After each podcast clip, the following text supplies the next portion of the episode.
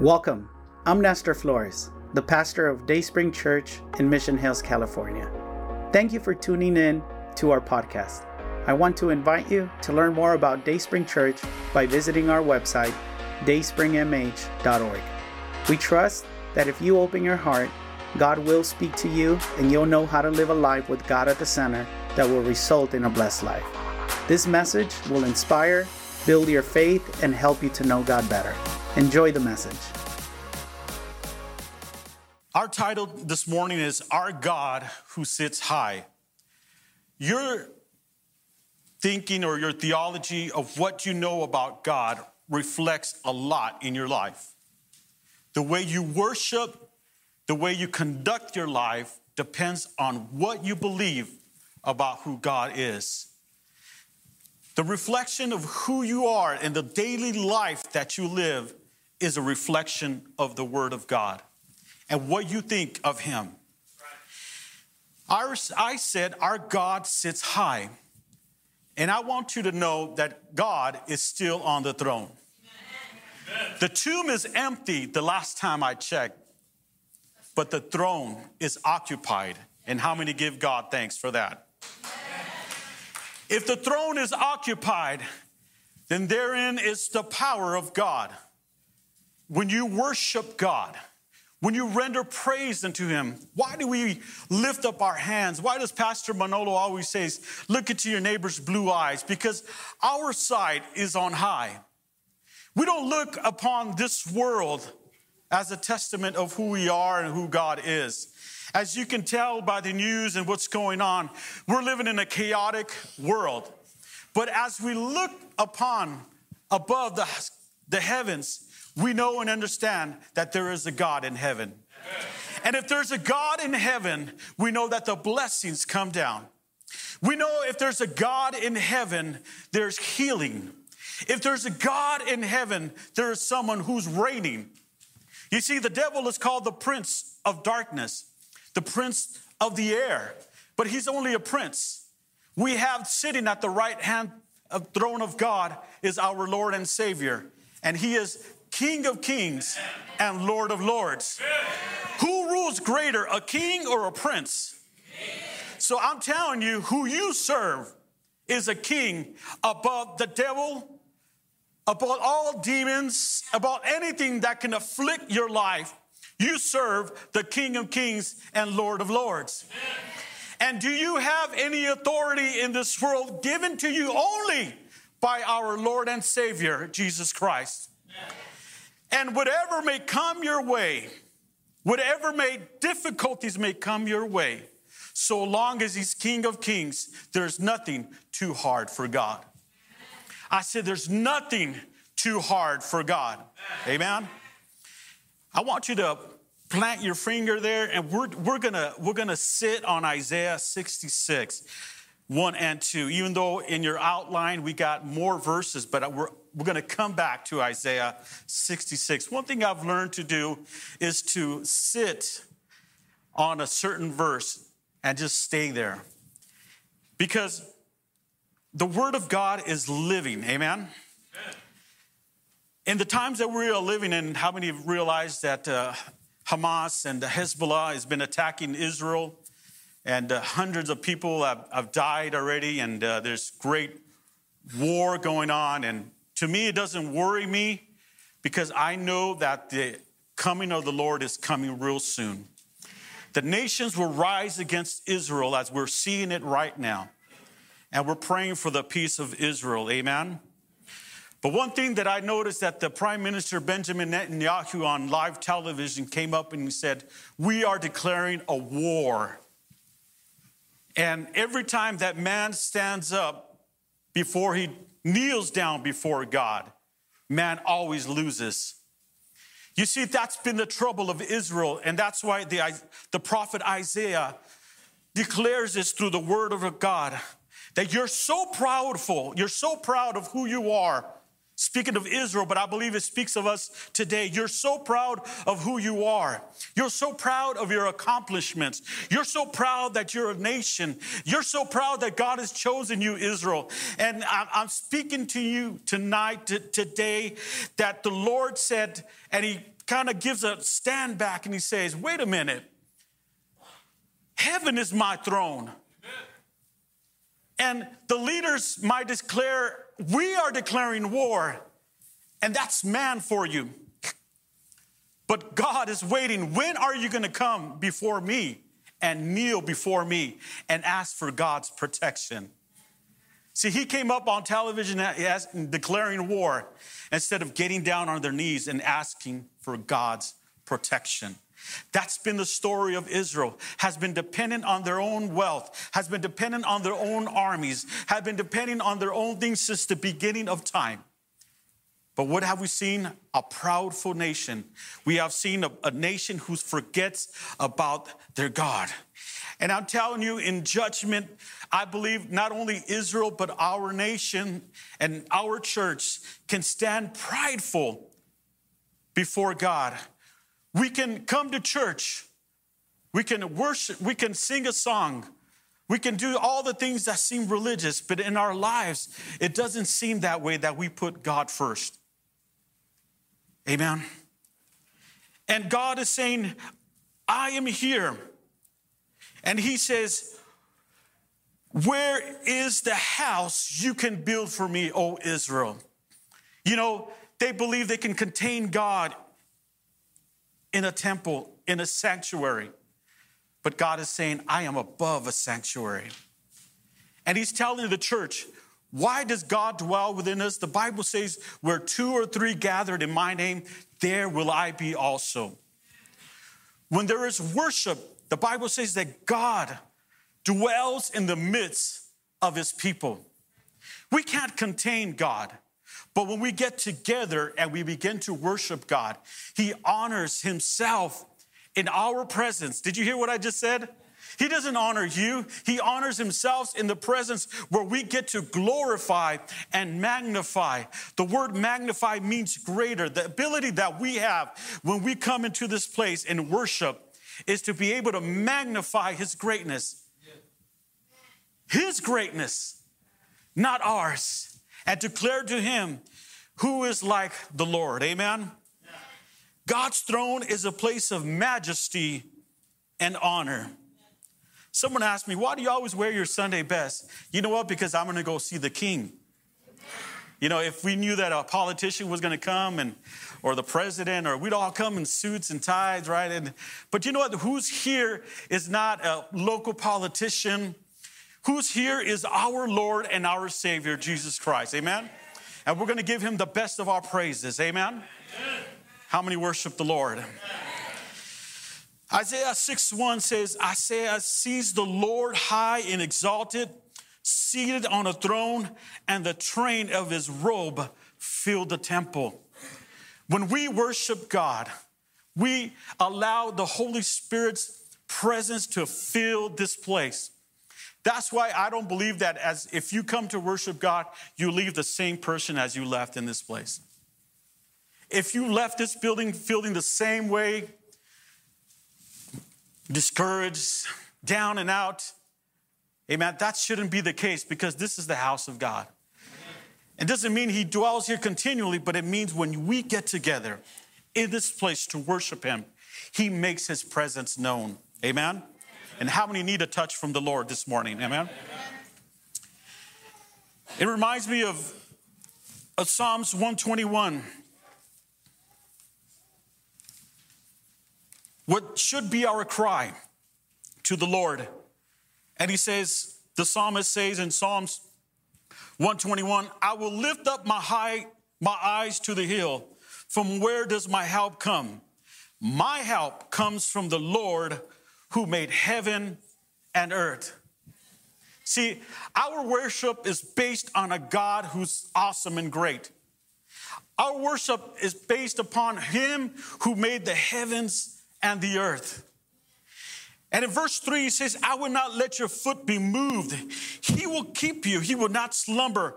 Behold, he who keeps Israel will neither slumber nor sleep. The Lord is your keeper.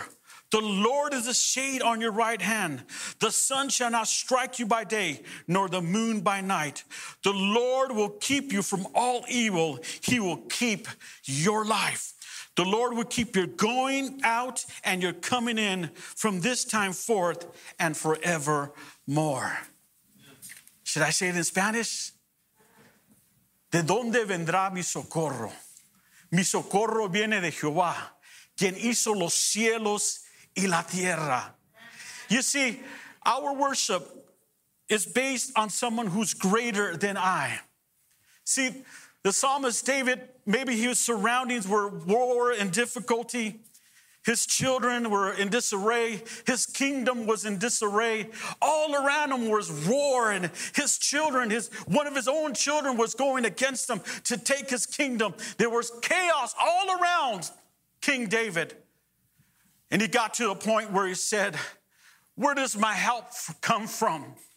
Where can I get out of this situation? And he said, I will look upon the hills. That's the first thing he looked upon. Why? Because a mountain is greater than humanity, right? That's the first thing he saw. And he saw, man, he made that mountain. I know the God who, who made that mountain. And then he says, who made heaven and earth. He said, I am here looking at all the difficulties around me, but I forget to look up. Sometimes we can't look up above our difficulties and our problems. And we complain and we murmur and we think that this is what God wants for us. No, sir. God wants you to look above it all. Like the psalmist David says, I will lift up mine eyes. I will look upon the hills, above the hills, and I will look upon the heaven because that's where God is. Amen. We're looking something greater above ourselves. Amen. The Bible says that when Jesus ascended into heaven in Hebrews chapter 12, verses 2, he sat down at the right hand of the throne of God. And what is he doing there? In 1 Timothy 2 5 says, For there is one God and one mediator between God and man, the man Christ Jesus. You know what a mediator is? It's like an attorney someone who fights for your case, someone who knows who you are and goes to the Father to pray for you, to ask Him to give you strength. If you knew that God was praying for you, would you worry as much as you do now? If you knew that God knows exactly what you're going through and He's praying to the Father to help you through, would you worry as much as you do now? I ain't getting no amens. You guys all right? Would you worry about your children knowing that God is looking out for them? Would you worry as much? You know what I would do? I would say, God, this is in your hands. You're standing as a mediator between God and man, the man Christ Jesus. Why should I trust him? Because he lived a life, a human life. Yes, the Bible says he cried. The Bible says he was tempted. The Bible said he hungered. Even the Bible said he fell asleep in a boat while there was waves going around him. The disciples didn't know what to do. And says, how can the Lord sleep in the middle of a storm? And I could imagine the best sleep he had was in the middle of a wave because it was just rocking him to sleep. And they woke him up. And did he get upset? Oh, he says, oh, you know what? He says, oh, men of little faith. Amen. Amen. Even those who were following him didn't realize who he was because at that time he gets up and he says, Peace be still. And the waves just became calm. Everything around him became calm. And at that moment, the disciple says, Who is this man? Who even the waters obey him. Man, these were from the disciples. If they doubted, we can doubt too.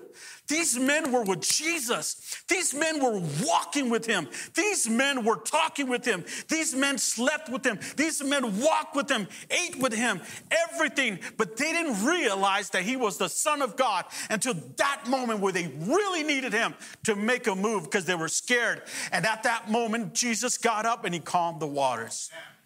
Amen. Then they realized who is this man? And you would think they'd know by now. The difficulties and the problems in our life can blind us, can at a moment's notice blind us in who we are in Christ and what God has done for us in our life. For a moment we can we can see the difficulties around us and say god is not with me. God has abandoned me. God is not with me. How, how can how can i call myself a christian if if i keep going to this? And how can i call myself a son of god when everything around me is so difficult and, and things are not going my way? That's the work of the enemy. Wanted you to surround you with your problems and difficulties and for you not to look above it all and see that there's a god looking out for you and praying for you. Amen there is no higher place than heaven. Amen to that? God is the King of heaven, and Jesus holds that place of honor of God's right hand. That's the, that's the place of authority. We don't have authority in ourselves, but we have it in Christ Jesus. When we pray, we pray in authority of Christ Jesus. Amen. Who is this Lord and God that we speak about and that we worship? Revelations chapter 4, verses 8 through 11 gives us a, a beautiful picture of who he is. And in your outline, you'll be able to see Revelation chapter 4, verses 8 through 11. And it says, and the four living creatures, each one of them having six wings, are full of eyes around and within them. And day and night they do not cease to say, Holy, holy, holy is the Lord God, the Almighty who was and who is and who is to come. That, that tells me that God's eternal presence is not limited by time. He has always been present and will come in the future. When the Bible declares holy, holy, holy, he is speaking upon the blessed Trinity. That's for your case. Amen. The Lord, the Almighty, not the weak one, Sometimes I wonder what kind of God we, we, we worship. Sometimes I wonder what kind of Jesus you worship. He's not some weak, uh, uh, weak or a hippie that with long hair and, and, blue eyes and walks around in sandals. And, and, and, you know, he's, he's just out there. He's, you know, no, he's the Lord God Almighty. Amen. amen. There is strength in him. You know, we're living in a, in a world that, you know, that strength is, is seen as bad, you know, as, as, as strength is seen as, as, as, a, as a danger to society. And we, and men are no, no longer could be men anymore. You know, we, we, we see that as, as, as, as a weakness. But in godly fear and godly manliness and godly womanhood, we see a reflection of God's glory upon our lives. And we speak upon authority of Him who gave His life on the cross for ransom for me and for you and I. Amen. He declares them who was, who is, and who is to come. See, He is the Lord of the past, He is the Lord of the present, and He is the Lord of the future. Nothing surprises our God. The most beautiful thing about my God, well, you know, my wife knows a little bit about my past. I don't tell her, I haven't told her everything. she knows me right now, and she has a kind of a vague idea what our future is going to be. Kind of, you know, she's, you know, we're going to grow old, and you know, and but you know, and but she's with me. She loves me. She knows who I am. She's been with me all this time, 24 years, 24.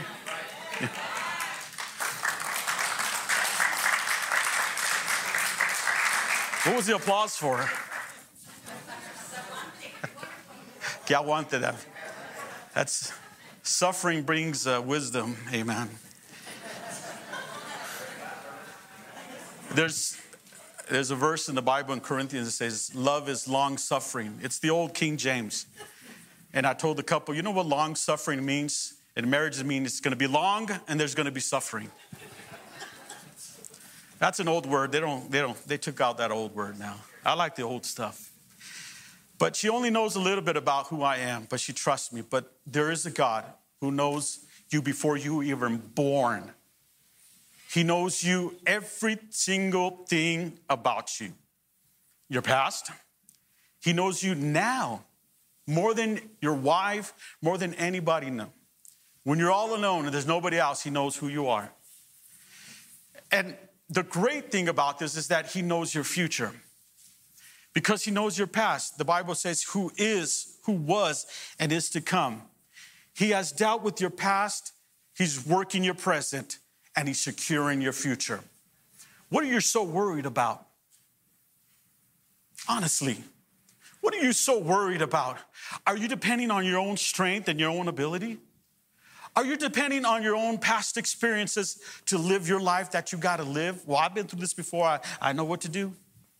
No, sir. No, ma'am. He knows you. And the most important things that we got to do is to trust in Him, to believe in Him. If He's brought you up to this point, that means He's going to take you forward. See, God doesn't do a half job.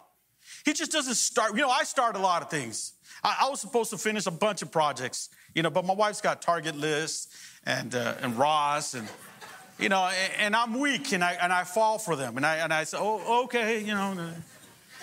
But my, you know, I, I don't get things done, you know. But uh, I, I lost my frame of thought. That's, that's what Target does to you.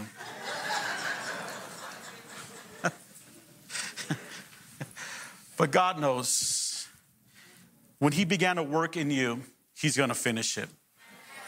Nobody here is a mistake. We make mistakes, but in God's plan and in God's eyes, you are not a mistake. He knows what He began in you, and He knows the struggle that you are dealing with right now.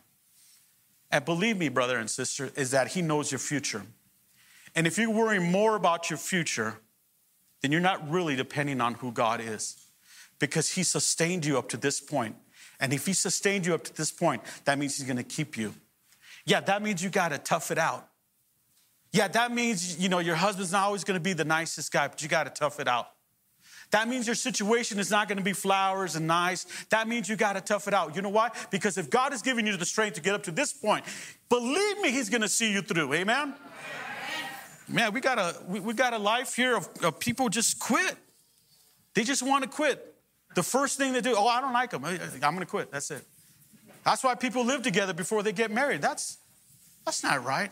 That's a step of faith when you get married. You find out the feet smell. You find out the you know, all kinds of things. But then you say, oh, well, that's the person I love. That's who I'm with. You know? Oh, that's all right. I don't need to get amens on that one.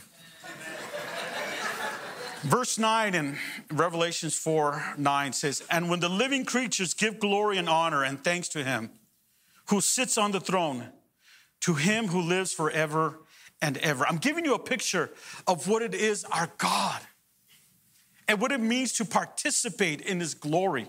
In verse 10, the 24 elders will fall down before him who sits on the throne and will worship him who lives forever and ever and will cast their crowns before the throne, saying, Worthy are you, Lord and our God, to receive glory and honor and power, for you created all things, and because your will they existed and were created. They, they received those crowns of honor because they deserved it. They endured to the end. But when they came before the one who actually gave them the crown of suffering that they had to go through, of whatever they had to go through, when they came before our Lord, they removed their crowns, knelt before the Lord, and they put the crown before him because he is the only one who is worthy to receive all honor and all glory. Amen. Let's give the Lord a hand of praise.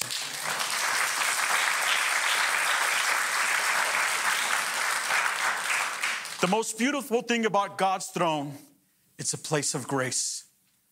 When we speak of God's throne, the, the Jews consider it only heaven. That that is his throne, that is his abode, this is his living place. God's throne is a place of, of majesty, yes. God's throne is a throne of justice where he executes just, justice. God's throne is a throne of worship where there's constantly worship. But the most beautiful thing about God's throne, it's a throne and it's a place of grace. Not only does the throne of God represent judgment for the unbeliever, but it also represents mercy and grace for his children. Yes. Hebrews 4:16. You might have that on your outline.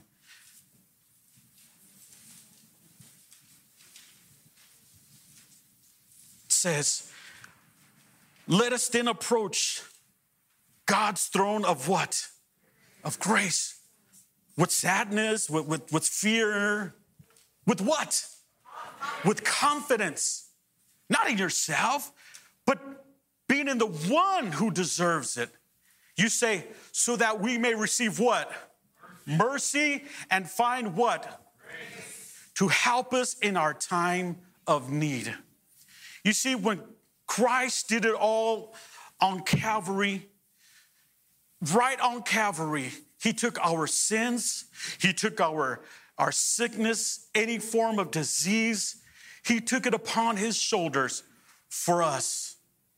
And because He did that, we're able to approach the throne of God with confidence, knowing that this is not only a judgment seat, which will be in the future, but a, a, a, throne of power, a throne of justice, but there's a throne of grace because of Jesus that we can approach confidently. Knowing since Christ, you did it all for me, there's nothing that I can offer you because you've already did it on my behalf. So I have nothing else to offer but to come before you, your throne of grace. It's a place of majesty, of power, but mostly of grace. There's another thing that I want us to return in verse 2 of Isaiah 66. It says,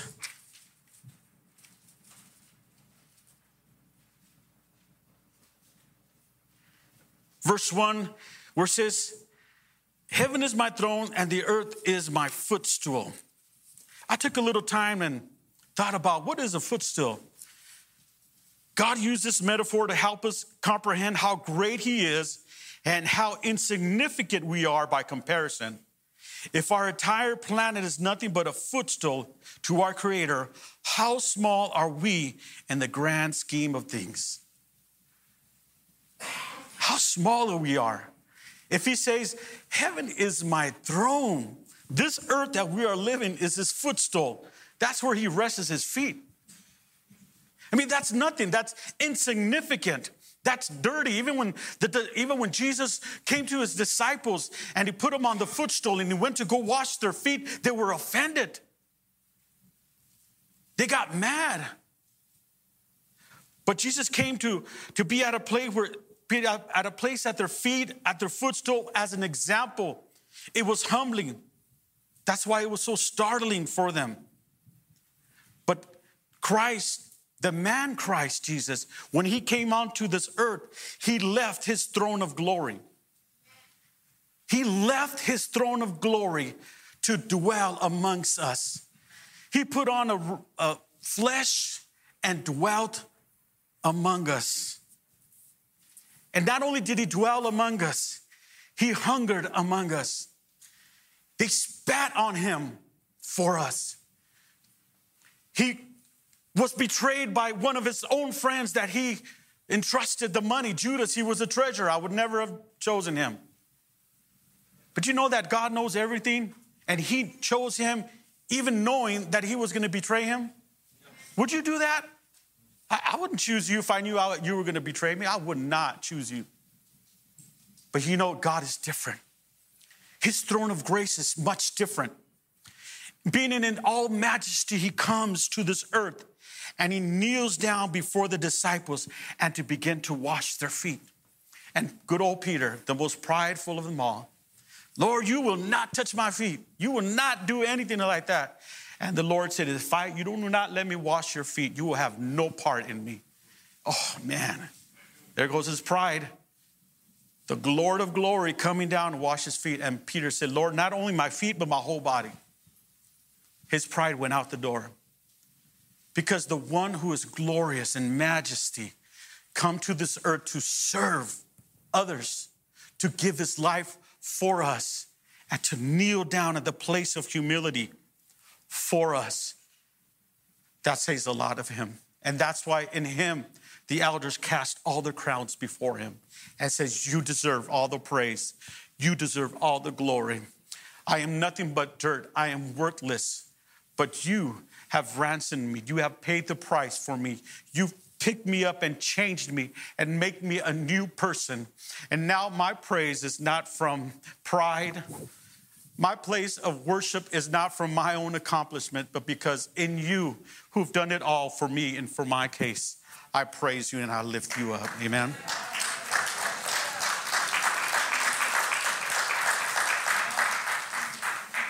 Psalms 110, verses 1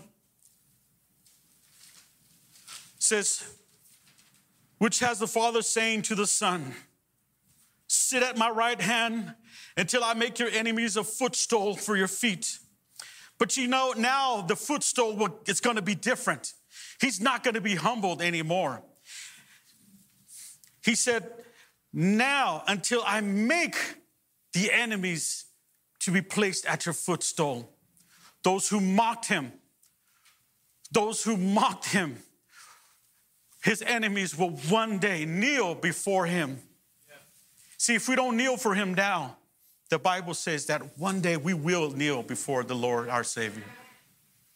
If you don't do it now, believe me, you will one day because the world will declare that he is Lord of all lords and King of kings. Amen. He asked this question to the children of Israel, and he asked us, What is the house that you will build for me? John 1 1 lets us know in the beginning was the Word, and the Word was with God, and the Word was God. He was in the beginning with God.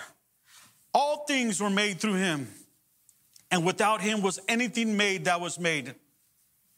And the Word became what? Flesh and dwelt among us. The word dwelt means tabernacle, means a, a meeting place between God and his people. God gave the design of the tabernacle to the children of Israel as they were roaming the wilderness. He gave them the exact coordinations of what to do.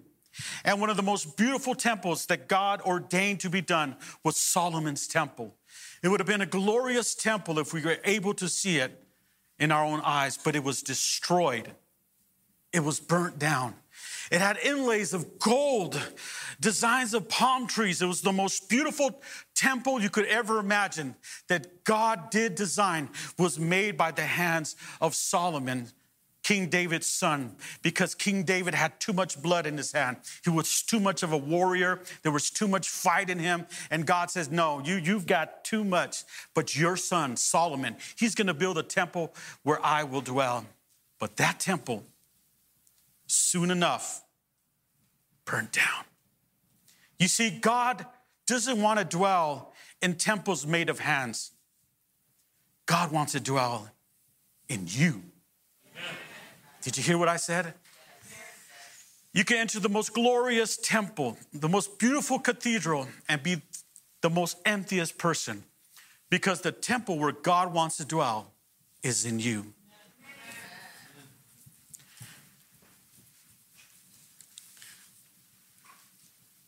The next question he asks this in verse verse 2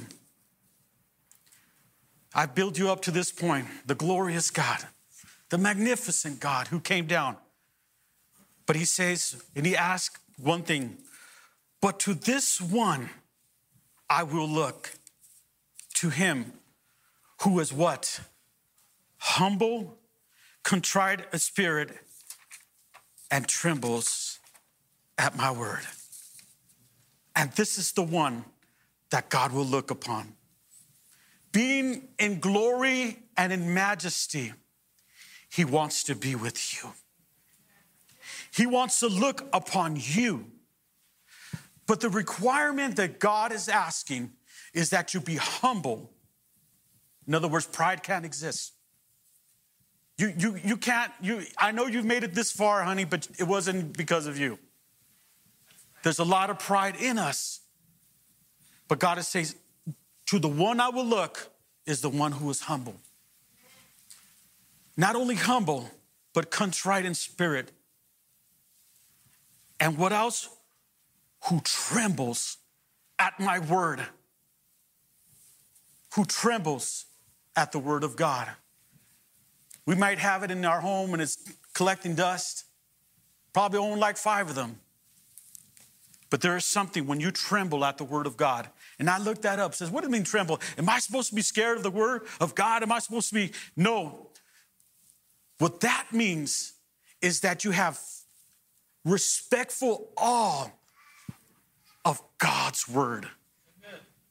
That you believe what's written in the word of God, that this is God's word for my life. He looks beyond beauty and temples, and he looks on brokenness. He looks upon people who need him. He looks upon people who don't have pride, are willing and are willing to give his heart to him. Is that you today? Are you willing to let go of everything else and be humble in his presence? To understand that it's been God all along, all along, who has kept you. Where are your friends now that you grew up with? Where is that barrio you used to hang out with? Where all those guys used to be with? Where all those women that used to hang out and party? Where are they now? You think you're lucky? You think you made it because you're smart? You think you've made it because you got street smarts? I'm sorry to tell you, there was someone looking out for you. There was someone who had his eye on you.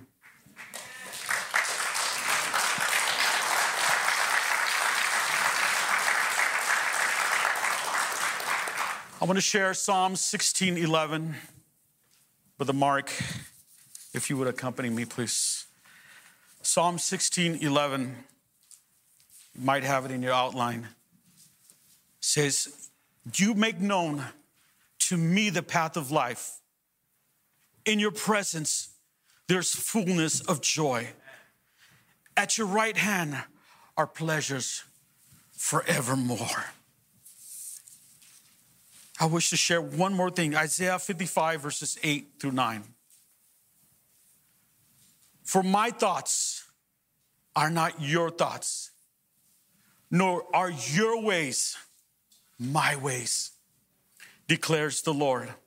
For as the heavens are higher than the earth, so are my ways higher than your ways, and my thoughts than your thoughts. So as the heaven is high, so am I. Pastor Manolo told us yesterday if you present your plans to God, that's the best way to make him laugh. Because he's already planned it out for you. You know, we feel uncomfortable when we get anxiety, not knowing what our future is. We plan our days, we got calendars galore, and we believe that we're gonna be at a certain hour at a certain time. I'll see you on Thursday morning, but you don't know if on Wednesday morning you have a car accident. I'm anguished in my heart. My sister in law's in the hospital right now. We don't know the result. She's so young, so young right now. She takes care of everybody. She's a nurse, but she never really took care of her physical body. She's in the hospital right now. And my brother's pleading and praying every hour. Would you pray for my wife? Would you pray? I need you. I need prayer. I'm, I'm asking you. I, I, no, I'm pleading to you. Please don't wait to the last minute to seek God. If you're in this place right now, it's because God has brought you here. You didn't make a wrong turn on Brand Boulevard. God brought you in this place for a reason. But your heart is full of pride. Your heart is not humble. And God wants to work in your life right now. God wants to work in your heart right now. It'd be so much easier if you trusted Him. It's, it, the burden would be so much less if you'd be able to trust in God who knows from your beginning to your end. And if you know that He knows your beginning from your end, you will be able to trust Him. Because we love to have control over our lives. We control those around us. We control even the ones that we love because we're so anxious and we believe that if we don't do certain things, they'll leave us. They, will just drop us at a drop of time. That's been, our, that's been our relationship. This has been our families. Even as a kid, I remember they would say, Hey, we're going to go to so and so place. And every kid said, Hey, wait for me. Don't leave me. It's always been since ingrained in our mind. But God has said, I've always been there for you. I will never leave you, nor will I forsake you. I love you very much. We hope you enjoyed this message. But before you go, we want to extend an invitation to start a personal relationship with Jesus and declare Him your God. No one loves you like Jesus, and no one will impact your life for good like Jesus will. Would you make the following prayer your prayer? Heavenly Father, I repent of my wrongdoing. I open my heart and I want to have a personal relationship with you. I trust that Jesus died so I could be forgiven, but he didn't stay dead. He rose back to life so I could have eternal life. From today on, I will follow you, transform my life through your truth and love. In Jesus' name, amen. Congratulations. If you made that prayer, God lives in you and now you have a new life in Him. Connect to a church so your faith and love for God can continue to grow. We believe that you can find a loving and encouraging community in Dayspring Church. Come visit us. You belong here. We would love to meet you.